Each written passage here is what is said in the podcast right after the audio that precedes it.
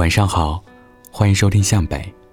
如果你也有好的故事和文章想要分享给大家，可以加我的微信，主播北台的全拼，等你哦。今天分享的文章叫做《你的本事要配得上你的奢望》，作者晚晴，来自于听友 simultaneous 的投稿。前几天，一位大姐义愤填膺地跟我说了一件事。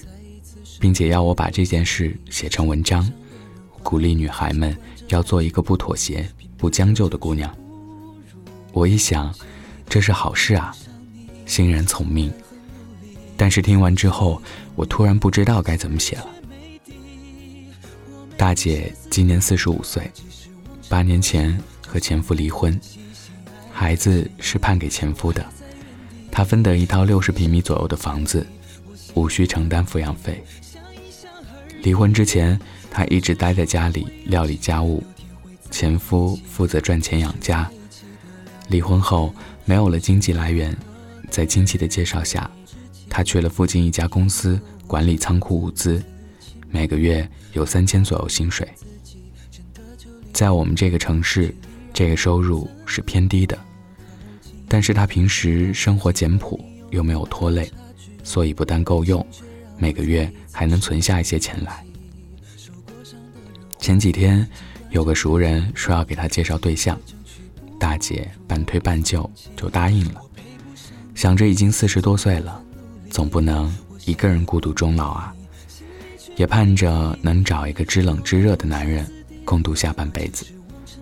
于是，一拍即合，对方就去安排了。大姐精心打扮了一番前往。结果坐下来没五分钟就满脸怒色的回来了。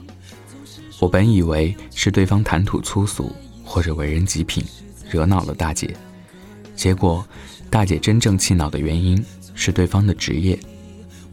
那个男人的职业是司机，替一位老总开车，每个月的工资和加班费加起来大概是一万左右，有两套住房，五年前离的婚，孩子归女方所有。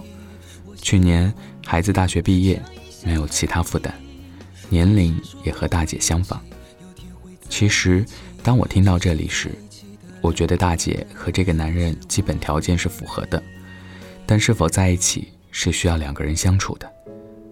大姐很生气地对我说：“我已经跟介绍人绝交了，他竟然这样来羞辱我，介绍个司机给我。”婉晴，我老实告诉你。我前夫现在是公司领导，年收入近百万。我再找一个，居然找个司机。去年我前夫再婚了，对方是个三十岁左右的女人，研究生毕业，还是外企白领。我再怎么找也不能找个司机啊，那不是笑死人了吗？我忍了忍，没忍住，很直白的告诉他，有两个因素你忽略了。当初，你能找到你前夫，一是当年你年轻，二是当年你前夫还什么都不是。可以说，当年你们的条件其实是旗鼓相当的。如今，年龄这个优势你已经没有了，除非你能以其他优点来弥补，比如能力、才华、地位、成就。而你前夫相比于之前什么都没有的状态。反而更多了其他资本，所以他能和外企研究生再婚。如果他现在是个环卫工人，再婚也未必比你容易。所以，关键在于自身的条件。于是，大姐就开始感慨这个社会的不公：男人离婚后能找个研究生，越娶越好；女人离婚后却要被人拿个司机来羞辱。不管什么年纪的男人。都只想娶二十五岁以下的小姑娘。大姐感慨归感慨，依然坚持要找一个条件比前夫更好的男人，才考虑再婚，认为这才是对人生的不妥协、不将就。我知道我不可能改变得了她的观点，只是在心里觉得她有点异想天开。我当然不能武断地说这是绝无可能的，但确实。可能性微乎其微。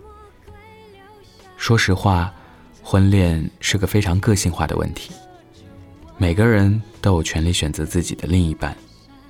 灰姑娘当王妃的也不是没有，可是我们不应该忽略一个事实：但凡那些逆袭成功的姑娘，在长相、实力、情商等各方面，总有一项特别突出，甚至是每项都特别突出，所以她们最终能够一嫁惊人。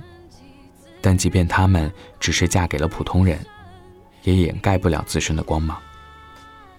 我们的不妥协和不将就，不是我们对别人提出要求，而是对自身提出了要求，鞭策自己不断努力，拥有足够的资本，去过自己想要的生活，无需向这个世界妥协将就。相反，若忽视自身条件，却对别人提出过高要求，那便不是佳话，而是笑话了。落在别人眼里，就没有自知之明。这种自知之明适用于任何双向选择。我从不认为我们需要妥协的过这一生，但不妥协的人生需要足够的底气。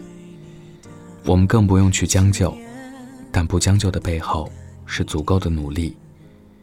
那些不妥协、不将就的姑娘，本身就足够强大。才拥有了更多的选择权，而不是因为他们喊了这一句口号。